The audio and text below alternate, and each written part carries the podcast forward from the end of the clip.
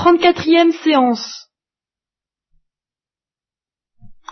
Est-ce que vous aimez les romans policiers?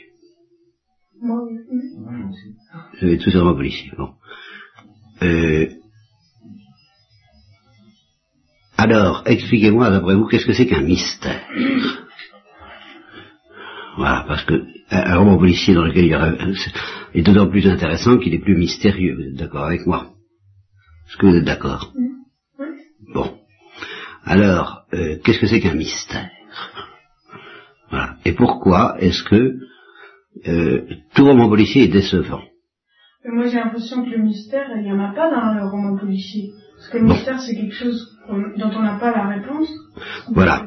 Alors justement, euh, c'est pour ça que le tout roman policier est décevant, parce que s'il n'y avait pas de mystère du tout, le mystère de la chambre jaune, par exemple, ben, il n'y aurait pas d'intérêt. Et s'il n'était pas résolu, euh, on serait quand même, on serait, on essa- on serait déçu. On espère avoir la solution, mais n'empêche que s'il n'y avait pas un problème, un problème, alors une énigme qui donne l'impression d'un mystère, eh ben, on ne serait pas attiré. Et les romans policiers les plus fascinants sont ceux qui donnent l'impression du surnaturel. Il y en a un qui est tout à fait extraordinaire de ce point de vue-là, que vous ne connaissez pas, très peu, mais que je vous recommande. Ça s'appelle La Dame dans la voiture avec les, des lunettes et un fusil, de Sébastien Japrisot. C'est assez fantastique, c'est l'un des plus extraordinaires romans policiers que je connaisse. Sans parler de ceux qui sont plus classiques. Bien. Alors, euh, vous pouvez, hum, justement, le mystère, ça excite, la solution, ça donne satisfaction, mais ça tue l'excitation. Est-ce que vous pouvez m'expliquer pourquoi? Je sais pas, ça met des barrières. Enfin, je sais pas, ça, ça quadrille un peu. Comment? Ça quadrille, euh, Ça quadrille. Donc, ça éva-. Donc, en fin de compte, vous êtes obligé de reconnaître que, à partir du moment où il y a une explication, il n'y a plus de mystère. Mais ça donne une fausse satisfaction, peut-être. Eh Ben, justement. Ben, alors, quelle différence faites-vous entre énigme et mystère? Est-ce que vous en faites une ou est-ce qu'il n'y en a pas? Ou est-ce que et, et- et- et laquelle c'est? Parce qu'une énigme c'est un problème. Alors bon, euh, le, mystère de la chambre jaune, par exemple, c'est un problème. C'est le mystère de la chambre close. euh, Il a, il a pu entrer par. Alors c'est- une énigme. Comment est-ce que l'assassin a pu faire pour entrer alors que tout est fermé? Pour sortir d'ailleurs en, en prime Bon, alors que tout était fermé. Alors c'est une énigme. C'est irritant et c'est irritant comme un problème. Hein Ce n'est pas un mystère. Le mystère, ça évoque quelque chose d'un peu surnaturel qui euh, flotte dans l'air et qui donne un petit frisson. S'il n'y a pas ça, il n'y a pas de mystère. Vous êtes, vous êtes- vous êtes d'accord? Et c'est justement parce que ça disparaît quand l'explication est trop claire qu'on est quand même un peu déçu. Est-ce que vous êtes d'accord avec moi? Bon, alors qu'est-ce que c'est qu'un mystère dans la mesure où justement euh, c'est pas une énigme? Mais pourquoi est-ce que le mystère c'est excitant?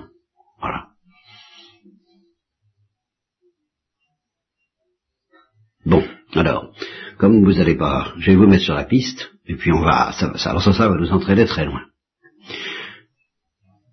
C'est que euh, l'énigme, ou le mystère du roman policier, si vous voulez, une fois qu'il est résolu, c'est-à-dire une fois qu'on y voit clair, il n'y a plus de mystère. Vous êtes d'accord? Bien. Tandis que le véritable mystère, il peut être obscur, mais une fois qu'il a cessé d'être obscur et qu'il est devenu clair, il est encore plus mystérieux. Voilà ce que c'est qu'un véritable mystère. C'est quelque chose qui n'a rien à craindre de la lumière et qui est plus mystérieux quand c'est lumineux que quand c'est obscur. De sorte que le mystère des romans policiers, c'est un faux mystère.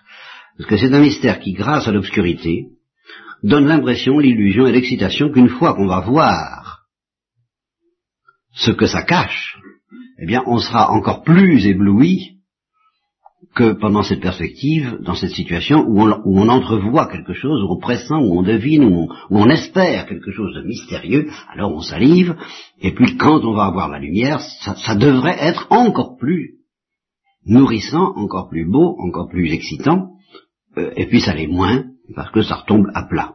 Vous voyez ce que je veux dire? Alors je vais vous demander un exemple dans la vie quotidienne d'un mystère véritable. Un exemple tout à fait extraordinaire. qui pourrait être tout à fait extraordinaire, qui, en fait n'est pas extraordinaire parce que justement on en a l'habitude. Mais si on n'en avait pas l'habitude, alors ce serait exactement l'incarnation, la, la, réalisation sensible de ce que j'appelle un mystère, avec toute cette propriété tout à fait extraordinaire que euh, c'est mystérieux et excitant quand on l'entrevoit, quand on soupçonne, mais que ça reste encore obscur, mais que quand ça cesse d'être obscur, alors c'est encore beaucoup plus extraordinaire. Voilà. Et non pas décevant. Au contraire un mystère dont la solution est plus éblouissante que le, pressentiment, si vous voulez. un mystère qui, devenu clair, est plus extraordinaire que, quand il est obscur. Est-ce que vous savez qu'il y a un film que, je recommande à ce sujet-là pour les grandes personnes qui s'appelle M le maudit parce qu'il y a un suspense et on est tenu en haleine jusqu'à la fin, et quand on a la solution du suspense, le film devient encore plus extraordinaire qu'avant qu'on ait la solution. C'est le seul film de ce genre que je connaisse. Parce que tant qu'on a le suspense, c'est un policier, et quand on a la, clé, c'est du Shakespeare.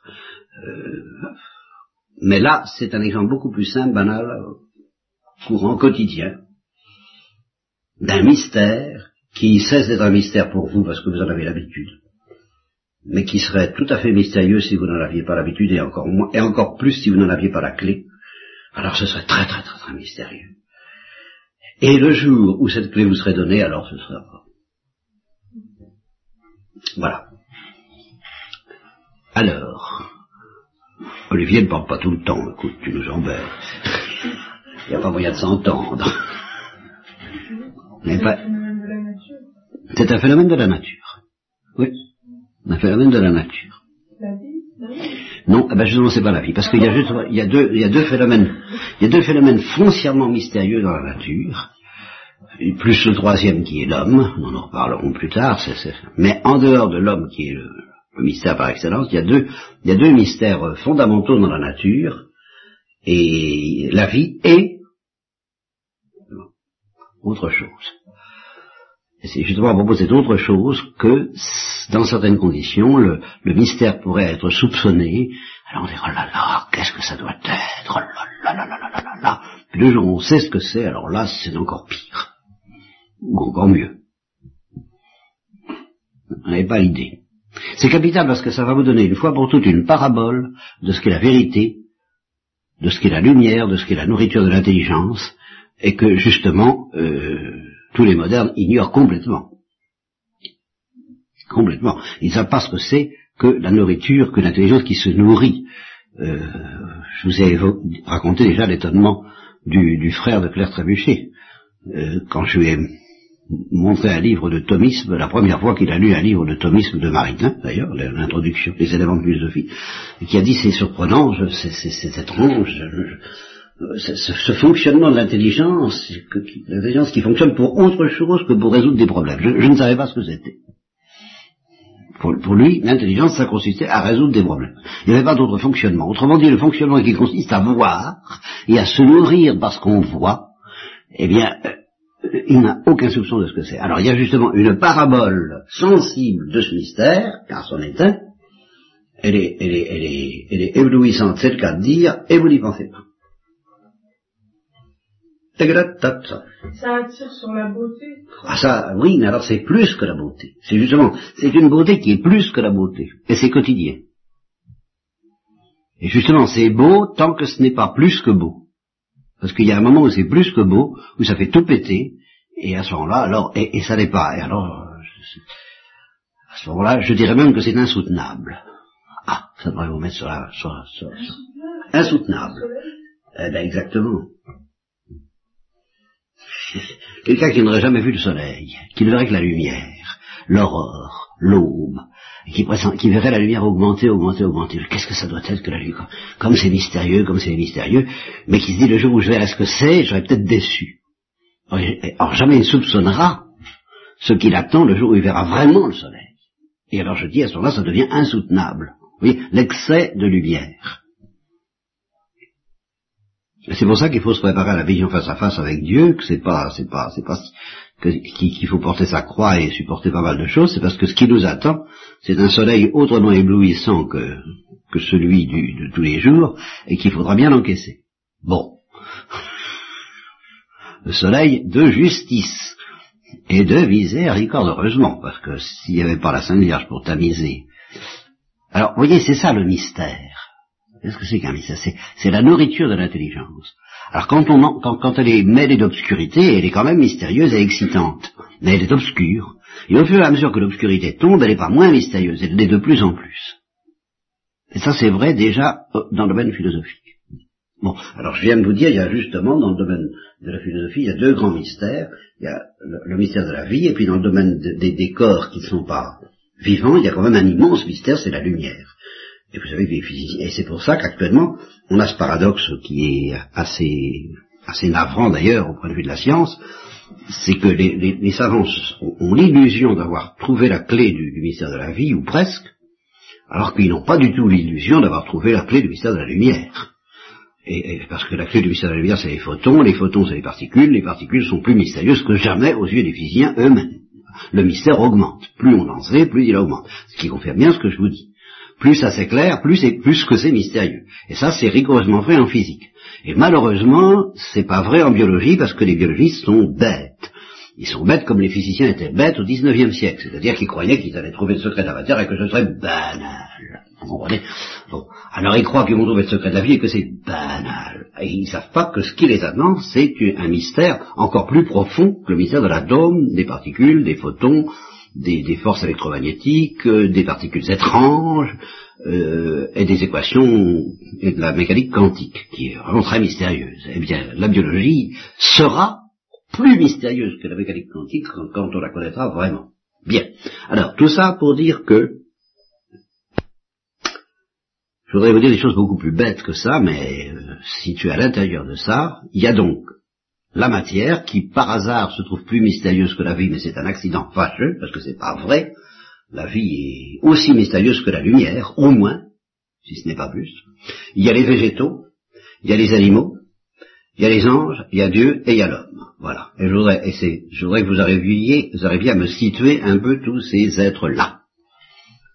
Voilà. Alors vous allez me donner, vous allez répondre tout, tout, Qu'est-ce que c'est que Dieu? Qu'est-ce que c'est qu'un ange? Qu'est-ce que c'est qu'un animal? Qu'est-ce que c'est qu'un végétal? Et puis, qu'est-ce que c'est que l'homme?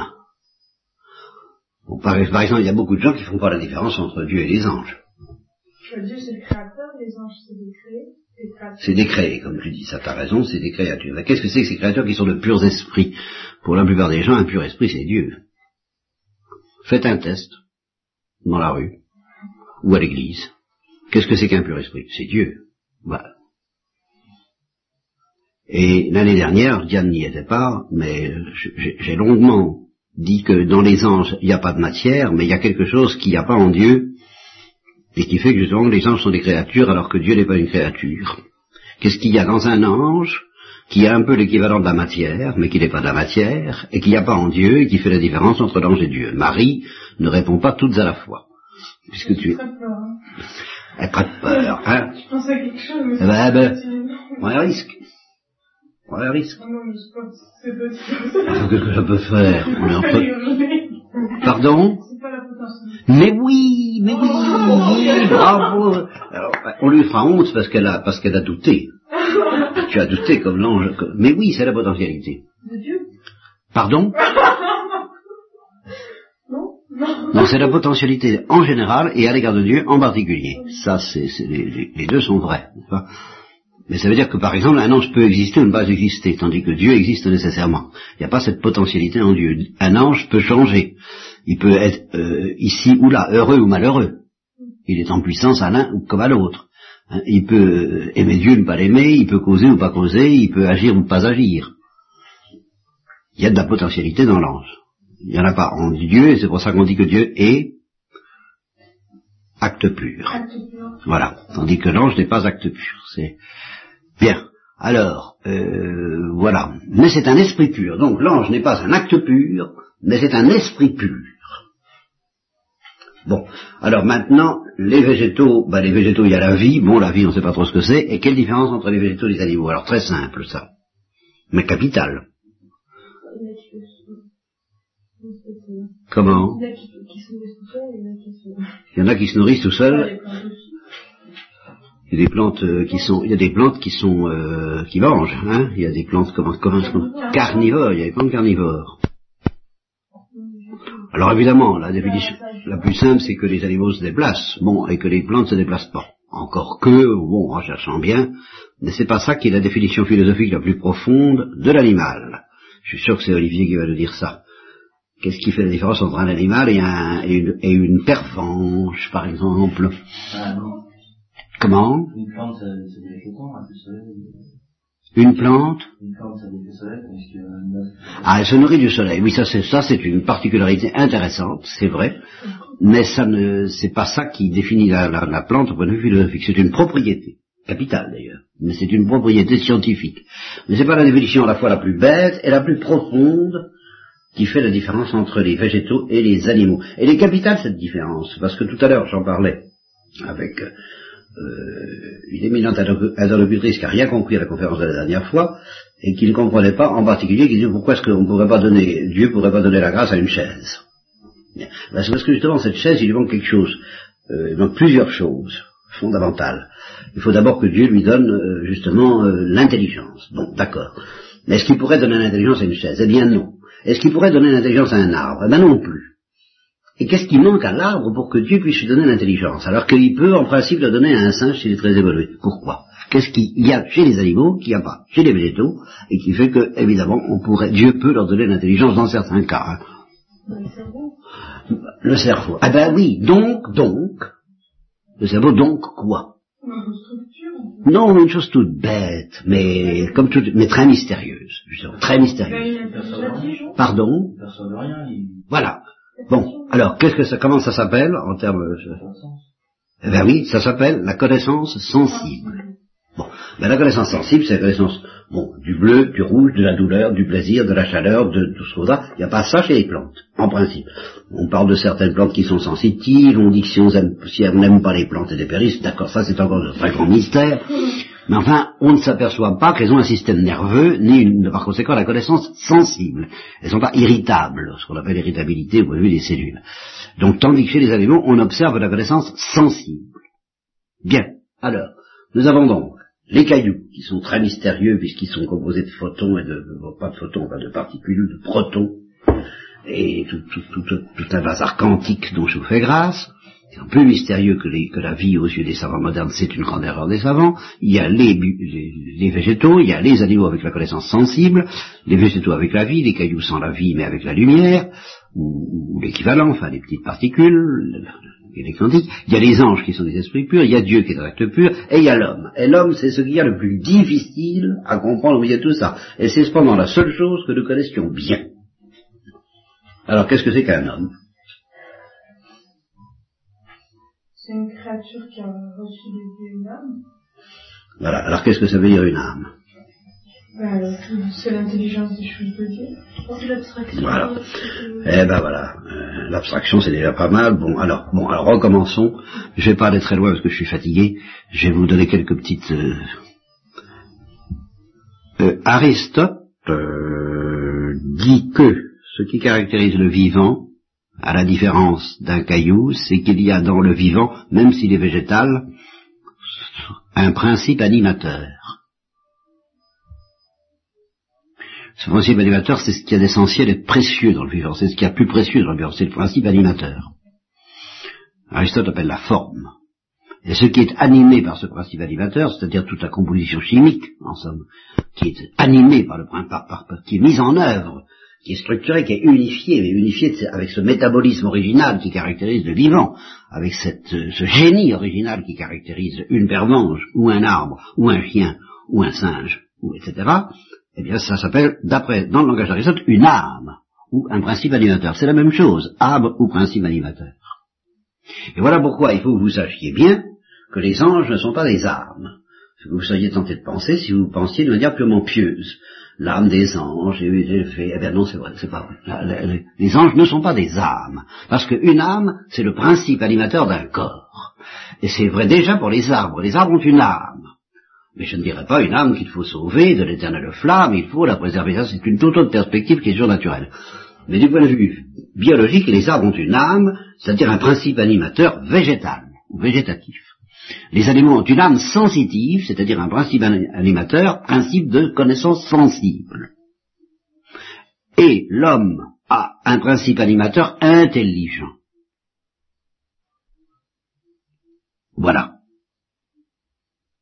Ce qui fait la grande différence entre l'homme et les animaux, c'est que son principe, c'est un animal. L'homme, c'est un animal. Il faut toujours revenir à ça. Il faut jamais oublier ça. C'est ça que Descartes, il veut pas. Descartes veut que l'homme soit une pensée, d'une part, et un corps de l'autre, ce qui fait deux, et non pas un. Or, si je veux être un, il faut que j'avoue que je suis un animal, un animal qui pense, ou plutôt un animal capable de penser, parce que je suis un animal dont le principe animateur est capable de penser.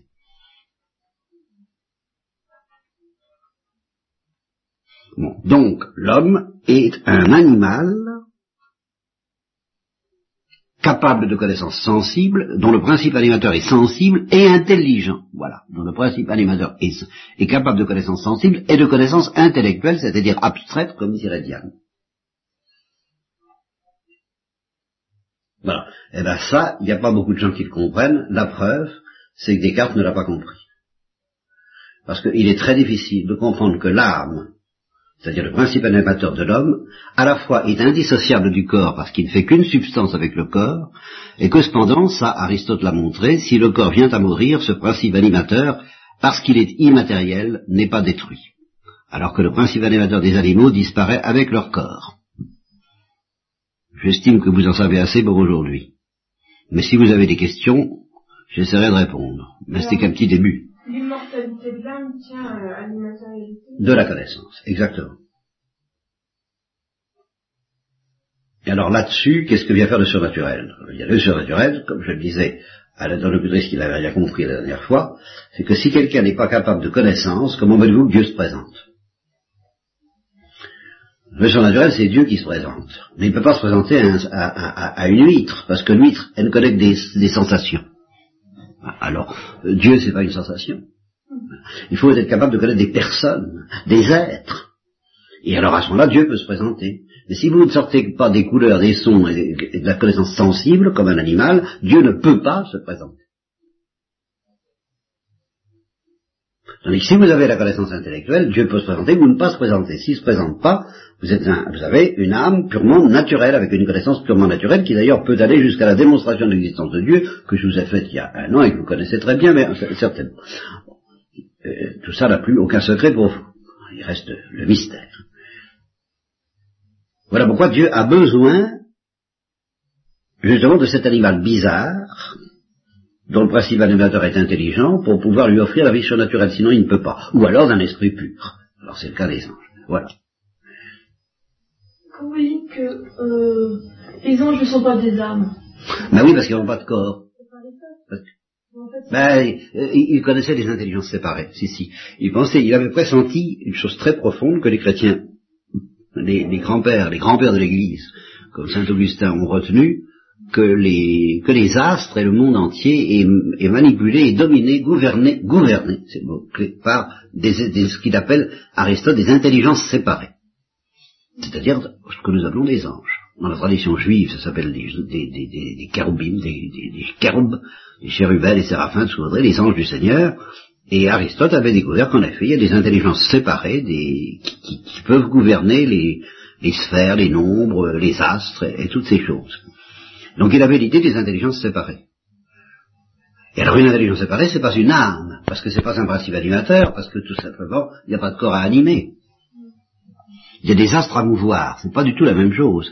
Et c'est ce que fait Descartes, et la plupart des philosophes modernes, c'est qu'ils confondent un principe animateur avec un principe moteur. Pour Descartes, l'intelligence est le principe moteur du corps. De sorte que, il y a, si vous voulez, entre l'intelligence humaine et le corps humain, il y a la même unité qu'un conducteur d'automobile avec la voiture. L'âme est aux commandes de, ce, de cet organisme qui s'appelle le corps et il le manipule plus ou moins bien. Mais ça ne fait pas un seul être, ça fait deux.